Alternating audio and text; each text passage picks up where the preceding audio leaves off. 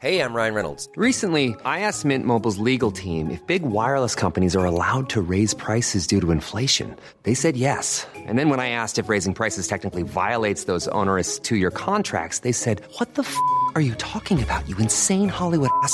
So to recap, we're cutting the price of Mint Unlimited from $30 a month to just $15 a month. Give it a try at mintmobile.com slash switch. $45 upfront for three months plus taxes and fees. Promo rate for new customers for limited time. Unlimited more than 40 gigabytes per month. Slows. Full terms at mintmobile.com. Hey, it's Ryan Reynolds, and I'm here with Keith, co star of my upcoming film, If, only in theaters, May 17th. Do you want to tell people the big news?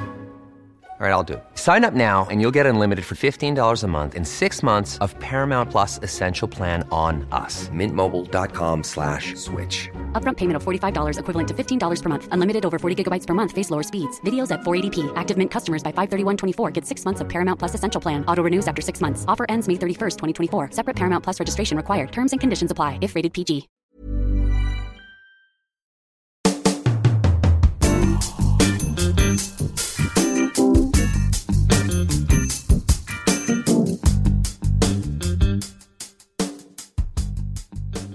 Välkommen till Utvik och böcker som presenteras i samarbete med Akademibokhandeln.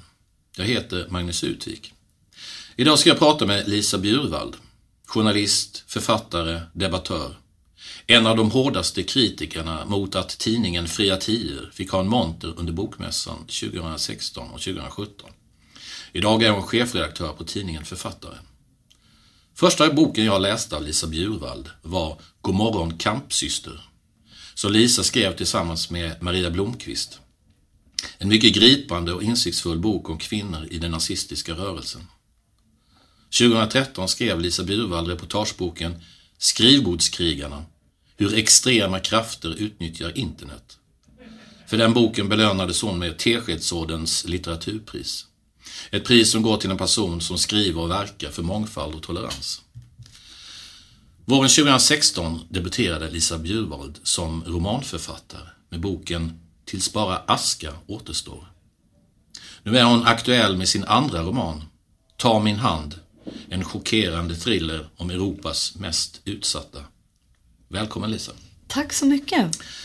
Din nya bok har titeln Ta min hand. Eller vi ska börja så här, vilka är Europas mest utsatta? Nu när du frågar så känns det nästan hemskt att sätta den etiketten därför att det blir ju en slags tävling mellan utsatta. Och det är klart att det finns så många olika folkgrupper. Eh, I min bok Europas skam så beskriver jag hur romer, alltså som tidigare kallades zigenare, är den mest utsatta folkgruppen.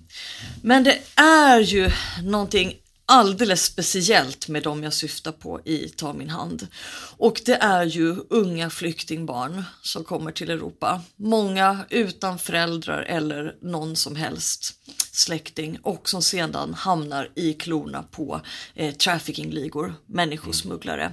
Eh, inte minst just eftersom det handlar om barn och unga. Alltså det finns ju, det går ju inte liksom att bli mer utsatt än att du inte kan klara dig själv på något sätt. Återigen, även om jag inte vill göra någon slags tävling här men i, i lidande. Du, ehm, ta min hand, vad tänker du då?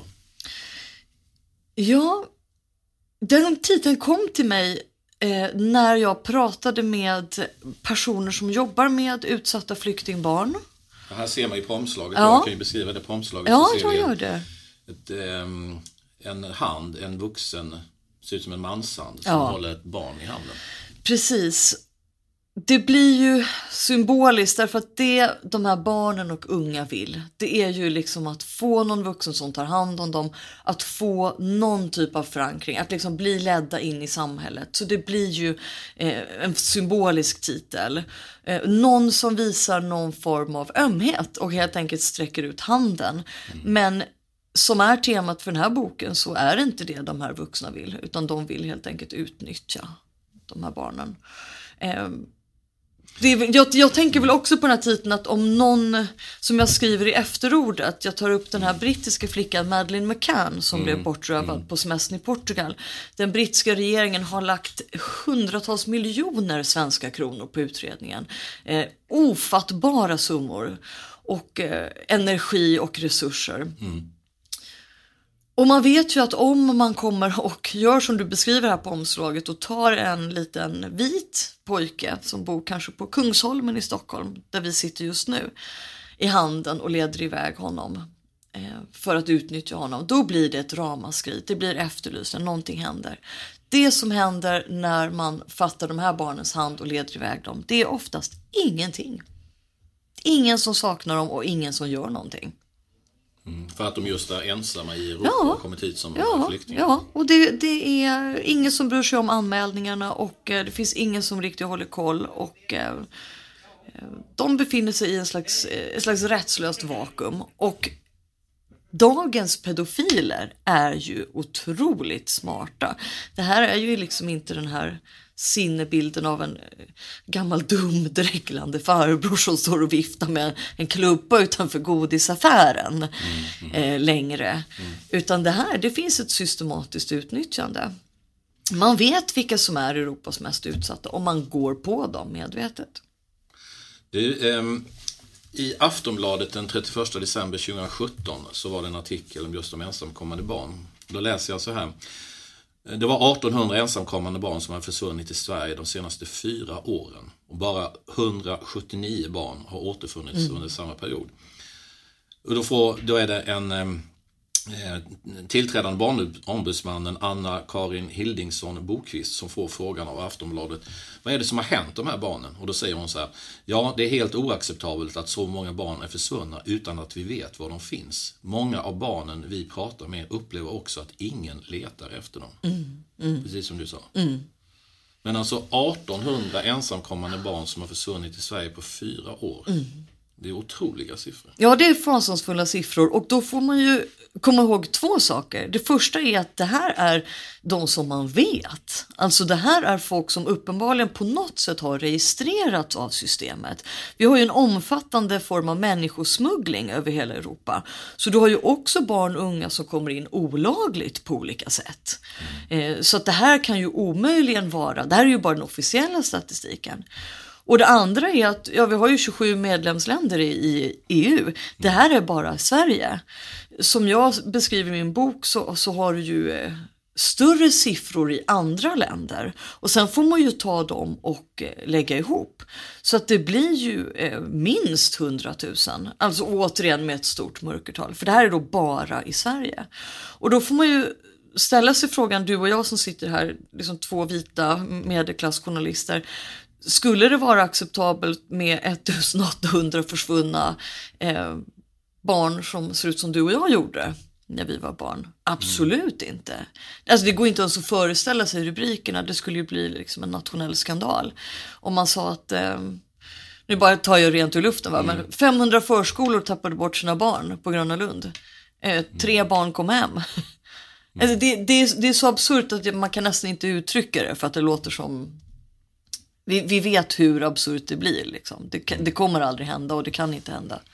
Eh, Rebecca Born som är huvudpersonen i din bok. Hon har ju tidigare arbetat i en organisation som heter Barnrättscentrum och där lärde hon sig att pedofiler, omedvetet eller medvetet, söker sig till yrken och sammanhang där de kan få kontakt med barn. Och söker också, eh, men då är frågan, söker också dessa män och eh, kvinnor sig till arbeten där de får kontakt med flyktingbarn? Ja, så är det.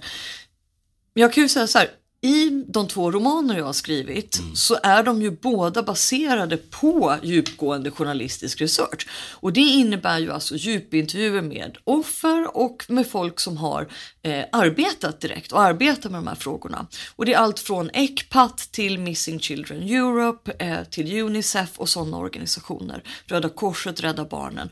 Och, eh, så det här med att pedofiler söker sig till sådana yrken, det har man vetat länge. Så är det tyvärr. Fotbollsspelare, scoutledare. Eh, också lite av en klyscha men som är helt baserad i verkligheten.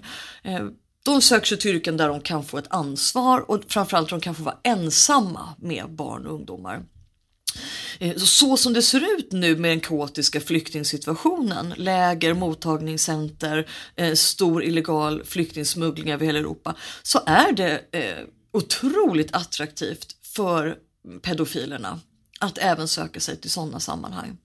För att om man tänker sig de här, ja men då, scout, fotbollsläger, eh, små ja, förskolor, lågstadieklasser och allt det här va. Då, då har man ju ändå att man bygger upp ett förtroende och man berättar det här som är en klassisk eh, replik från en pedofil. Man säger att det här är vår lilla hemlighet. Eh, du, här, du har varit med på det här själv och man hoppas och tror att barnen inte kommer skvallra för sina föräldrar. Men där finns det i alla fall föräldrar. Det finns målsmän som faktiskt kan agera. Det finns andra föräldrar, det finns lärare, det finns skolsköterskor som kan få upp ögonen för att någonting är fel.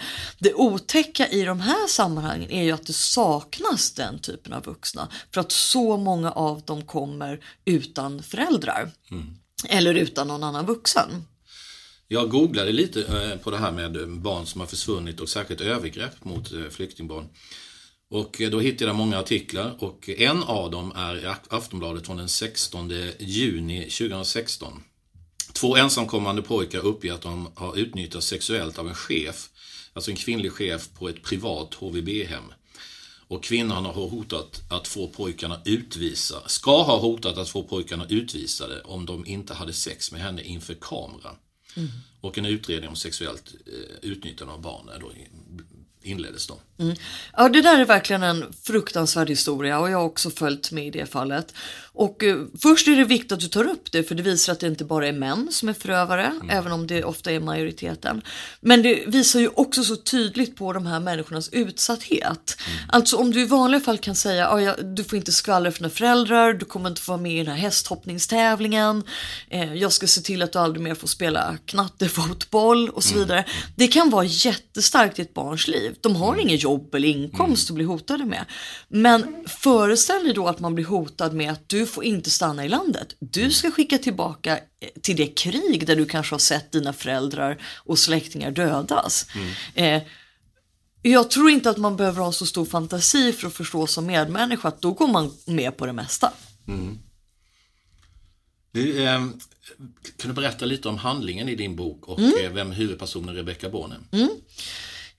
Rebecca Born är inte journalist till skillnad från mig själv. Hon är baserad på en eh, specialpolis som jag känner, som är en man, men i min bok så får hon vara en kvinna, som är aktiv i den här typen av specialgrupp. Men i den här boken så har hon misskött sig lite grann så att hon eh, kör en lite klassisk Clintan-stil kan man väl säga. Eh, jag, jag älskar ju den typen av, av eh, gamla så här, hämnar och eh, going at it alone storylines med Dirty Harry och sånt. Så att jag är lite inspirerad av den känslan. Och hon utnyttjar det till max därför att hon är ju, nu är hon ju fri från de här begränsningarna som det innebär att faktiskt jobba under tillsyn och inom lagens ramar. Men hon får korn på det här och eh, börjar förstå att det rör sig om omfattande typer av övergrepp mot flyktingbarn i Europa. Så att hennes chock är ju liksom baserat faktiskt på min egen chock där. Mm. även om hon inte har med mig att göra så att säga som karaktär. Eh, när man börjar gräva djupare, när jag började intervjua Missing Children och hon går ju till en organisation som är i princip likadan och ber om siffror och frågar då precis på samma sätt som i mina intervjuer. Så liksom, hennes polisresearcharbete går verkligen hand i hand med mitt journalistiska researcharbete. Eh, och hon får ju bli en slags ställföreträdare för den chock jag känner. Och också frustration över att det här inte blir en större story. För att det här är ju ingalunda avslutat. Alltså tyvärr så finns det ju folk som skriver om eh, fruktansvärda fall som har skett. Den här true crime-genren blir ju allt större. Eh, Men då är det ju redan avslutat. Det här är ju något som, och det är nästan ohyggligt att tänka på alltså, men det här pågår ju medan du och jag sitter här och poddar. Eh, så- Så är det folk som söker att utnyttja de här barnen. Fler flyktingar kommer till Europa, eh, fler personer försöker utnyttja dem. Eh, Så, så att hon speglar den här chocken. Hon börjar helt enkelt sin egen utredning. Och eh, får fakta som är baserade på på verkligheten. Sen så har jag skapat andra karaktärer, men också där har verklighetsgrund. Då- Jag har ju med olika typer av pedofiler. Man kan verkligen hårdraget säga att jag har en ond och en god pedofil. En som får vara mänskligare. Och en som är en ledargestalt och får vara liksom cynisk och sadistisk. Och de är baserade på verkliga personer också faktiskt. Ja, det förekommer en man i boken som kallas för Vargen. Jewelry isn't a gift you give just once. It's a way to remind your loved one of a beautiful moment every time they see it. Blue Nile can help you find the gift that says how you feel and says it beautifully with expert guidance and a wide assortment of jewelry of the highest quality at the best price. Go to BlueNile.com and experience the convenience of shopping Blue Nile, the original online jeweler since 1999. That's BlueNile.com to find the perfect jewelry gift for any occasion. BlueNile.com. There's never been a faster or easier way to start your weight loss journey than with PlushCare. PlushCare accepts most insurance plans and gives you online access to board-certified physicians who can prescribe FDA-approved weight loss medications like Wigovi and Zepbound for those who qualify. Take charge of your health and speak with a board-certified physician about a weight loss plan that's right for you. Get started today at plushcare.com slash weight loss. That's plushcare.com slash weight loss. plushcare.com slash weight loss. Hiring for your small business? If you're not looking for professionals on LinkedIn, you're looking in the wrong place. That's like looking for your car keys in a fish tank.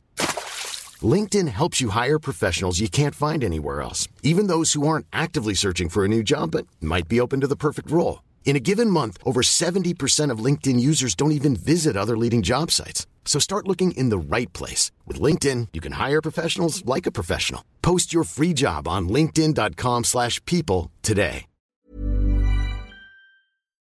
Vem är han? Vargen har två, tre personer som verklig inspiration. Det är en person som har själv utnyttjats som barn eh, av sin egen far och eh, har en väldigt typisk pedofil eh, han har, han har en liksom intressant inställning, även om det låter cyniskt av mig att säga det. Men vi journalister, vi vill ju försöka förstå vad som driver människor. Vi vill ju inte bara måla i svart och vitt, demonisera. Det är helt ointressant. Han menar ju liksom att han älskar barnen, att det är en typ av eh, jämlikt förhållande och att han inte alls utnyttjar och våldtar utan att det handlar liksom om ömsesidig kärlek. Eh, det är hans ursäkt och han är aldrig själv mentalt på många sätt äldre än det, den pojke som han en gång var, som också blev utnyttjad. Och det är eh, väldigt typiskt. Faktiskt. Och där hoppas jag att det märks att jag verkligen har försökt eh, förmänskliga honom. Och eh, det, det är en fin balansgång att inte, eller rättare sagt aldrig ursäkta övergrepp. Aldrig göra det och försöka slå hål på deras eget försvar, pedofilerna. Men samtidigt förstå hur man kan känna så. Det här är ju till exempel en, en typ av pedofil som är ganska vanlig. Som tycker att det är helt groteskt med folk som begår övergrepp mot spädbarn till exempel. Eh, som absolut inte kan förstå hur man kan göra någonting sånt. Utan istället dras till unga pojkar i åldern kanske 8 till 11. Mm och menar att han kan föra ett samtal med dem och att de blir som en slags vänner. Lite tänker man ju på även på Michael Jackson, den typen av fall. Eh, den här klassiska pojkmannen. Eh, Och då är det ofta något i den egna barndomen som gör att man har hamnat. Här har jag ju intervjuat psykologer, jag sitter inte bara och hittar på nu utan psykologer menar att man har fastnat i den typen av prepubertala eh, tankesätt själv. Eh, Ehm, Rebecka är ju, mm, hennes jobb är psykiskt mycket krävande. Men hon får goda råd av sin pappa. Hur eh, ser deras relation ut? Mm. De har en väldigt speciell och varm relation därför att hennes pappa är eh, också tidigare specialpolis. Och det är förstås väldigt eh, speciellt när det går i arv ett yrke. Det kan man ju tänka sig oavsett om det är liksom polis, journalist eller eh, lärare, vad det nu är. Det skapar ett automatiskt band. Ehm, och hon har det italienska arvet från sin pappa med eh, lite annan stil än vad man har i Sverige. Men han har också en mer klassisk eh, medelhavsmacho eh, beskyddande stil kan man säga. Eh, och så att, det är ju speciellt att både han och Rebecca är baserade lite på samma eh, specialpolis som jag känner. Så båda två har fått vissa drag där.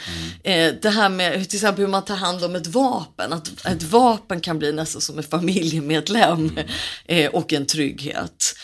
Och där är ju en generationsfråga. Eh, Där har du ju liksom en person som är i 60-årsåldern och inte i 30-årsåldern. Eh, och som har upplevt andra skiftningar i Europa. Han har upplevt den hårda röda och svarta kampen om Italien till exempel. Alltså fascismens och kommunismens terrordåd. Eh, så han har ju genomlevt enormt mycket hårdare tider än vad man har i Sverige. Detta väldigt lugna land alltså, tro, trots att vi faktiskt har haft ett terrordåd nu. Ehm, så att, eh, han är ju liksom mycket mer härdad och han är mycket mer förstående för att, för att man kanske inte alltid följer lagen och liknande. Mm. Så han, han är lite snäll. Han är, han är snäll och macho samtidigt. Ja, ja, och det, det kan man ju naturligtvis vara, men Ja. det är så tydligt i Ja. porträttet av honom. Mm. Han är ju också baserad, jag har ju själv bott och arbetat i Italien och han är baserad på eh, många italienska eh, personer som är vänner till min familj privat. Som har det här. Jag kan ju känna att den svenska feminismen kan liksom bli lite för hård, för antimanlig om man säger så. Den kan bli eh, liksom automatiskt aggressiv mot allt som är klassiskt manligt. Eh, och ja, Det tycker du är lite tråkigt? Då? Ja, jag, jag tycker, jag tycker det är jättetråkigt. Jag, jag älskar ju liksom det klassiskt, det klassiskt manliga. Allt från westernfilmer till, till filmer som Gudfadern och, eh, eh, och även den typen av vad ska man säga, manlig litteratur som Hemingway och, och liknande. Ehm, Vad så, är det som attraherar dig i den? Ja, men jag, tror att det är, jag tror att det är att ha vuxit upp i det här oerhört jämställda Sverige med uttalanden som att män är djur och liknande. Det blir nästan en form av liksom rebellisk handling. Jag tror jag att man som kvinnlig feminist ändå tänker, men vad, är det, vad är det som är så jävla farligt med det manliga som inte är metrosexuellt då? Eh, det är liksom den här klassiska manliga urtypen. Eh, och sen så tycker jag att det påminner lite om mig själv också. Att jag som författare och som person kanske har ibland klassiskt manliga drag. Jag tycker att det är... Ibland så är, anses jag vara lite för rak i mitt sätt att prata och tycka och, och kommunicera och så vidare. Så, det där slår igen liksom på olika fronter. Sen är jag en kampsportsfreak också. Jag älskar sånt. Eh, har Själv hållit på... också? Ja, med mer, eh, med lite kung fu och sånt. Så jag har själv hållit på med skytte, eh, pistolskytte, så det finns liksom ett vapenintresse där också. Eh, Så ja, det, ju mer man pratar desto mer ser man nog att både Rebecca Born och hennes pappa Benedetto har nog lite drag av mig också. Jag tänker att det också att det kommer ut väldigt mycket av sig själv när man skriver en bok. Ja. Det är väldigt mycket liksom omedvetet material som kommer ut på skärmen. Ja, det sitter, gör det. Mm. När man sitter och skriver fast man, inte, fast man kanske inte tror det. Men när man har lite distans så ser man att gud, det är nästan Mm. det är väldigt mycket av sina egna innersta tankar som kommer ut. Mm, så är det absolut. Eh, och sen så som sagt, jag ger ju henne på något sätt det vapen som jag inte har. Alltså pennan är mäktigare än svärdet, jada jada. Men, det, men låt oss vara liksom på den ärliga sidan här, alltså det räcker ju bara så långt. Jag som journalist och författare kan inte rent bokstavligt talat sätta dit eh, de här pedofilgängen. Jag kan uppröras, jag kan uppmärksamma ämnet, jag kan få ut det i bokform, i poddar som det här. Men jag har inte laglig befogenhet att ingripa. Så hon kan bli liksom den förlängningen av mig. Hon kan faktiskt eh, rent fysiskt stoppa de här människorna.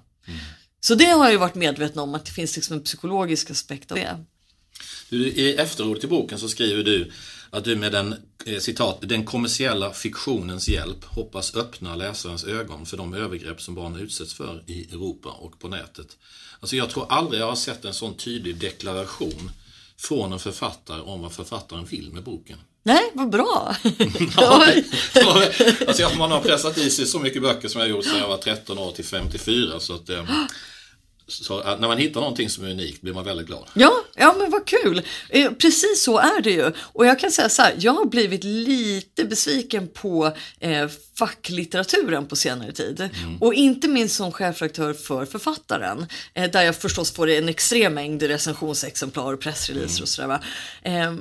Att det man själv tror får ett sånt genomslag när det gäller facklitteratur, reportageböcker, berör oftast bara en liten, eh, om man ska vara riktigt cynisk, en ri, liten liksom kulturelit innerstadskrets här i Stockholm. Och jag har ju varit ute på omslaget till DN Kultur, till SvD Kultur, gjort alla såna här morgonsoffor och grejer. Men frågan är, hur mycket når man utanför den egna sfären ändå? Så jag menar ju att man når mycket längre med skönlitteraturens hjälp. Särskilt med spänningsromanen, eller deckaren som det faktiskt heter i folkmun. Eh, bara såna här grejer när jag har medverkat på deckarfestivaler och det har varit fullsatt och det är en helt annan typ av människor eh, än de som läser fack och reportageböcker. Verkligen för att, och det här menar jag inte nedsättande nu, men så kallade vanliga svenskar. Eh, inget kultur eller mediejobb, kanske inte läser annan litteratur än just deckare eller feelgood-böcker. Eh, och plötsligt kommer fram och säger att jag satte in tusen kronor av min lilla sjuksköterskelön. Det här är ett exakt exempel faktiskt. Eh, tusen eller om det var 500 till Ecpat. För att jag klarar inte av att gå och lägga mig när jag har läst din bok och vet att jag inte har gjort någonting. Och det är ju guld alltså. Det är eh, den här frågan tänkte jag ställa mycket senare i snacket, men, eller samtalet heter det. Men eh, de som sitter och lyssnar på det här och tänker, jag är så jävla förbannad, jag vill också göra någonting. Vad, vad skulle du vilja säga? Det finns ju längst bak i din bok. Ja, det gör det. Men, men tack gud för internet. För att även om det är ett sånt fruktansvärt vapen för de här människorna i boken som ju kan sprida övergrepp. Förr i tiden så, ja, det är klart det är en tragedi för det enskilda barnet. Det som händer nu när du förgri- förgriper dig på ett barn, det är ju att det sen kan återupprepas för miljoner, miljoner användare eh, i och med internet och särskilt det här darknet som jag skriver om, den låsta, stängda delen av internet. Men det gör ju också att vi kan hitta sätt att faktiskt agera. Alltså vi kan donera, man kan gå in på sidor som bara ekpat.se, eh, sprida i sina egna sociala medier, man kan bli månadsgivare, eh, man kan tipsa andra människor. Och Vanligt folk har ju också Facebook. Man kan faktiskt vara med på de här organisationernas Facebook-kampanjer. Eh, där det blir en medvetenhet. Och man kan också lära sig såna här saker som att ja, det heter inte barnporr. Som Ecpat säger. För att pornografi är två vuxna betalda skådespelare eh, som gör någonting av fri vilja. Sen kanske många av dem är trasiga innerst inne och sådär, men det är grundpremisserna. Det här är inte pornografi, utan det, är det, det är filmade brottsplatser. Du, vi ser små filmer av en brottsplats. Det är det som sexuella övergrepp mot barn är på nätet. Så man kan lära sig mer, man kan agera och man kan också lära sig hur man tipsar om man får syn på någonting sånt här själv.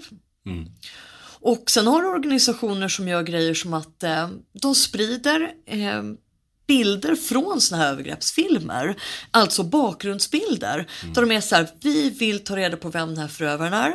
Det sitter en ljusblå teddybjörn i bakgrunden. Här är bilden på den. Är det någon i hela Europa som har sett det här i en leksaksaffär och vet det? För då kan vi smalna ner vår sökning efter gärningsmannen.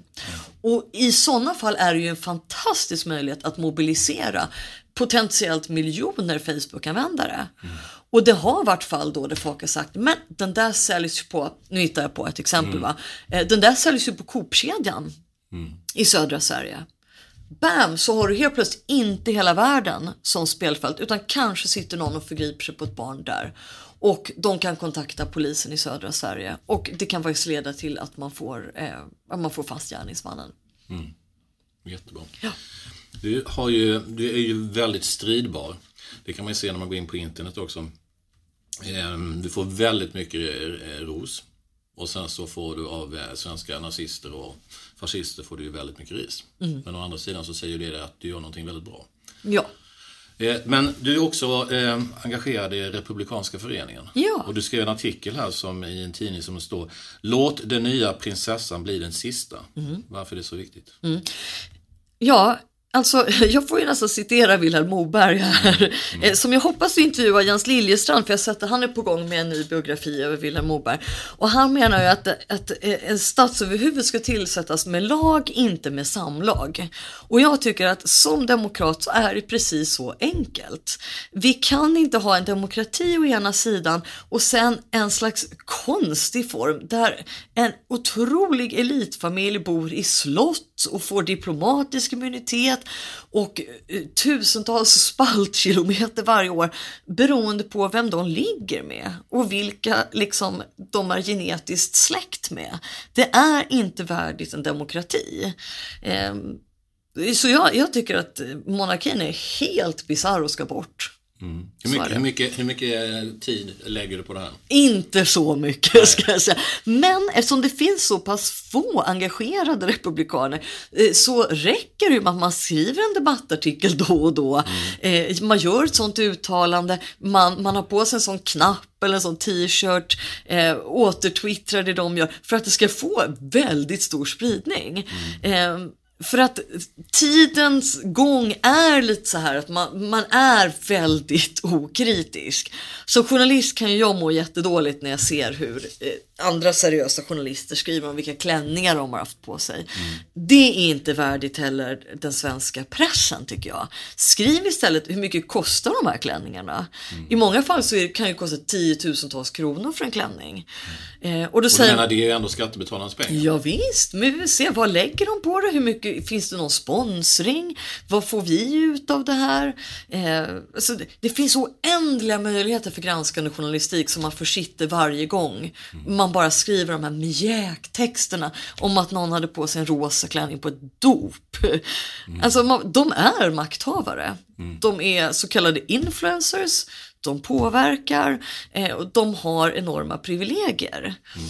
Så man kan inte hela tiden komma dragandes med de här, ja men de har inte formell makt. Nej men så ser inte samhället ut idag. Alltså sitter du på ett stort mängd slott och, och liksom möter statschefer och skickas iväg för att göra olika förhandlingsdeals över hela världen. Klart som tusen att du har makt. Eh, du och jag kommer aldrig komma i närheten av den makt eh, som de har enbart av att ha fötts. Mm. Eh, och eh, det är inte rätt. Så är det, jag är meritokrat. Det, om vi sammanfattar, eller när jag tänker så här, när jag lyssnar på dig och läser massvis med artiklar och sådär så ser jag att du har ju ett enormt engagemang. Det är mot högerextremism, nazism, fascism, rasism, eh, för tolerans, du jobbar mot eh, svenska monarkin, för republik. Eh, du skriver böcker och du har givit massvis med debattartiklar. Alltså vad är, jag brukar söka efter det, vad som är en människas inre drivkraft. Mm. Det är så enkelt som att jag vill förändra världen till det bättre. Jag har själv försökt sålla ner, för ibland får man liknande frågor eh, och har försökt krumbukta mig. Men är det inte bara så enkelt? Jag är idealist. Jag vill inte lägga min tid som skrivande människa på ja, men just den typen av fjäskartiklar för hovet eller liknande. Jag vill hela tiden göra saker som förändrar. Mm. Och nu ska du få en exclusive här. Ja, det älskar jag. ja, det är att jag precis de här veckorna har börjat jobba faktiskt på en ny granskande reportagebok. Eh, återigen där jag känner att nej, Eh, det här räcker inte att göra någon reportageserie, det räcker inte att skriva debattartiklar eller artiklar. Här är någonting som är så fel i samhället eh, så att det här måste dokumenteras och inte minst för eftervärlden. För det, den fördelen har trots allt facklitteraturen fortfarande. Mm, mm. Så att eh, nästa boken blir ingen thriller eller deckare. Rebecca Bourne får sitta, hon... Hon får vänta lite. Ja, hon får vänta lite. Vi mm. säger inte, hon kanske dör i slutet av boken, ingen vet. Men mm. hon, var hon än befinner sig så får hon ta en liten paus. Mm. Mm. Tack Elisa för att du kom till Uttrycka böcker. Stort tack för att jag fick vara med.